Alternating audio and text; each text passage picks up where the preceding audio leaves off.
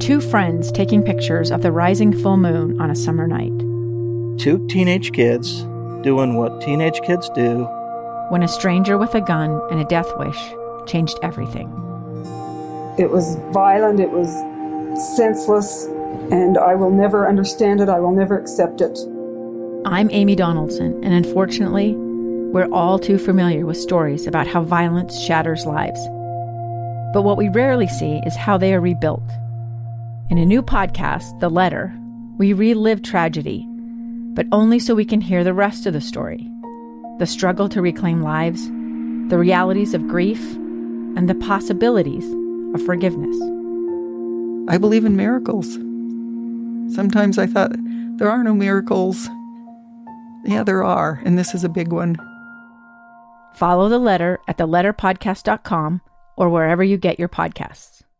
Do you remember a few weeks ago when we would dedicate a segment of the program each day to saluting the class of 2020?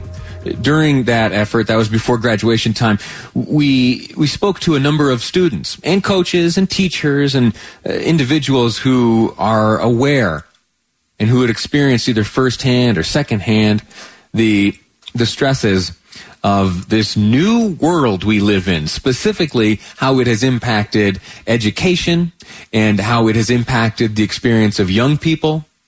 And we have heard as well from medical experts uh, around the state, around the country, and around the world that the social interactions and what is what is derived from schools, what children get from going to school, is so much more than just what is printed in the textbooks. It's so much more than the, the formulas and the calculations and how to spell this or that and that piece of uh, English history.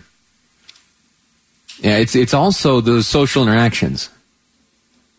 And when those are removed so abruptly from a child's life, it is the opinion of the experts and the observation of those who have dedicated their lives and careers to watching these types of things uh, that children uh, take a pretty big hit.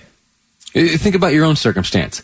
Uh, have you been displaced from your own workplace? Do you miss those little interactions with your coworkers around the water cooler as you're, as you're crossing paths in the hallway or as you are uh, walking to uh, your cars together? You tell jokes. You, you, talk about what you saw on TV last night. You wonder about uh, this athlete, where they're going to be going next, this or that. Small talk. Yeah, I miss it. I miss it. In fact, I probably complain about it on this program uh, too much. You're probably sick of me saying uh, how I wish I could be back at KSL Broadcast House instead of here uh, just by myself in the guest bedroom, broadcasting to you each day, talking to myself. I know you're there listening, uh, but I wish you were here. I'd like to speak to you face to face, and students wish that as well. And it is very difficult for them uh, when they are not able to uh, enjoy those types of interactions. And so, what's to be done about that? You know, some of the consequences can be uh, pretty dire, real dire. In the worst cases, uh, the consequences are the worst you can imagine.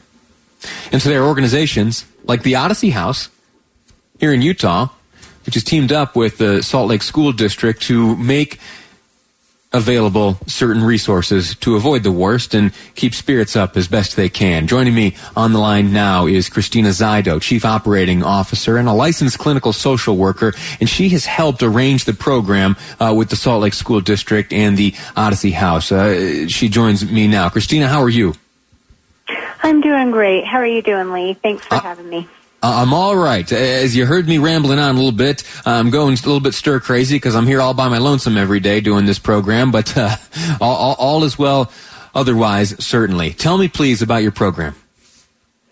Well, for many years, Salt Lake City School District and Odyssey House have had a partnership. And over the last couple of years, this partnership's developed into our being able to provide in-school uh, mental health services to uh, children involved in the school district from elementary age to high school age. And when all of the kiddos were sent home last March, we started talking about what what could we do to better support them. We had taken many of our mental health services um, to online platforms um, and saw that there was just a real increase in need from from our community, not just our not just our children, um, but also their family members. And so we've uh, extended that partnership to be able to provide um, free mental health services online for those who don't have insurance. And for those who do have insurance they'll work with their insurance companies and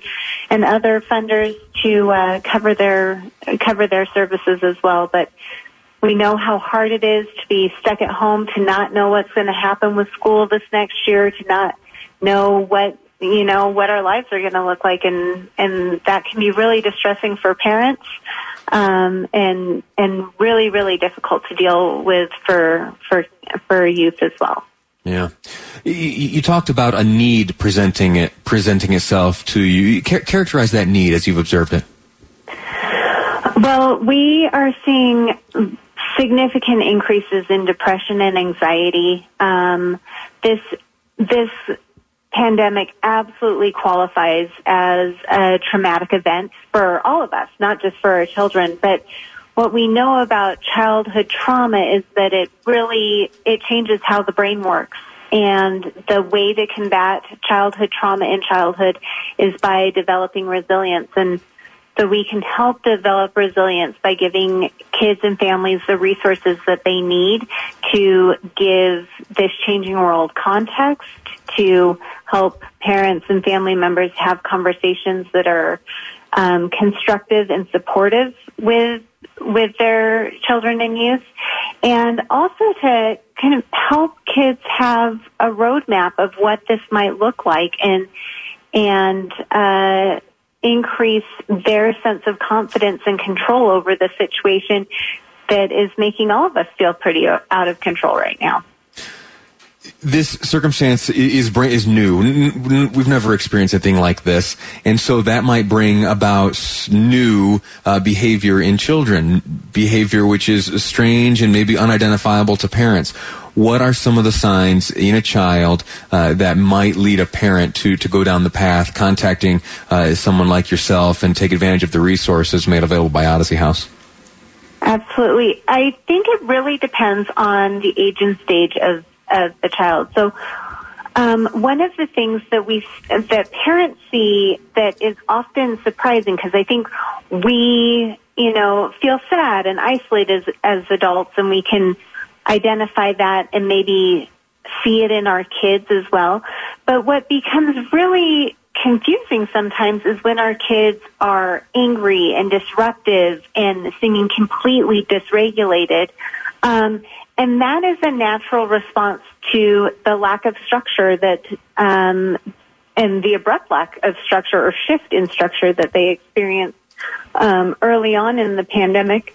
And then um, kind of a natural reaction to not knowing what what the future might look like and not having any guide rails on on what all of this may may be when we're hoping to go back to school. And so looking at at signs and symptoms such as isolation and sadness um, are really important, but also looking at the more um, disruptive, mm. outgoing behavior, um, anger, and and violence and those types of things. Asking for support with those too, because uh, this is a completely new situation for for many families, and uh, different kids are going to deal with loss in different ways.